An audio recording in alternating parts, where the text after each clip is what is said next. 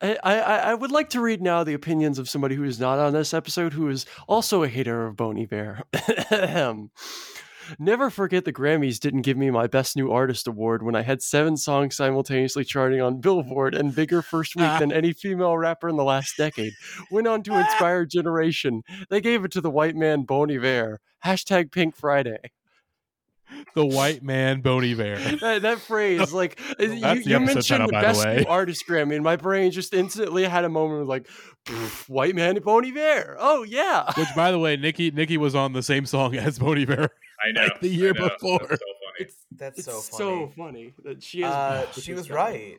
Well, I, I also think that speaks to uh, Bon Iver's role on My Beautiful Dark Twisted Fantasy, which is that like you have all these like A-list names being flown in. They're probably all like, "Who's that dude with the beard over there in the corner?" And they're like, "Oh, that's that's Kanye's This is friend some Justin." guy.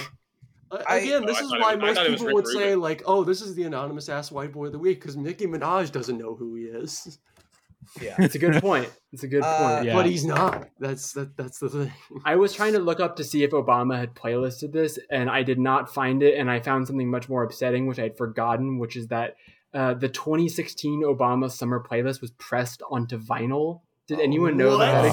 existed? Oh my god. like literally, That's it's got it's got like a fucking cro- like looks like advertising you would use for Crosley ass design. How much is it going for on Discogs? How much is it going for? on Discogs? I, am I'm gonna see if I can Yeah. find that by the end of the episode. is it but- on Rate Your Music? I want to give it like a three oh. Yeah, what's at, Grim saying about it? uh, university, I would uh, engage with the ethereal bisexuals and uh, talk about how Bon Iver recorded his first album in a cabin.